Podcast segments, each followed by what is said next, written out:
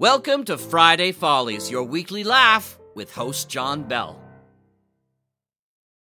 It's time for Friday Follies on the Mutual Audio Network. We start off with Bells in the Bat Free number 60. A neighbor moves in across the street. Is he an average Joe?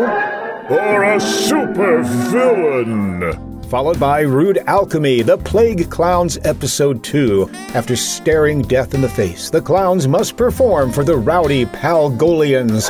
But what grim ovation awaits after the encore? And we wrap things up with Wasted Tape number 3, the continuing sketch comedy series from Mark Kilfoyle and Wasted Tape Team from the University of New Brunswick. Sit back, relax, laugh, and enjoy Friday Follies on the Mutual Audio Network.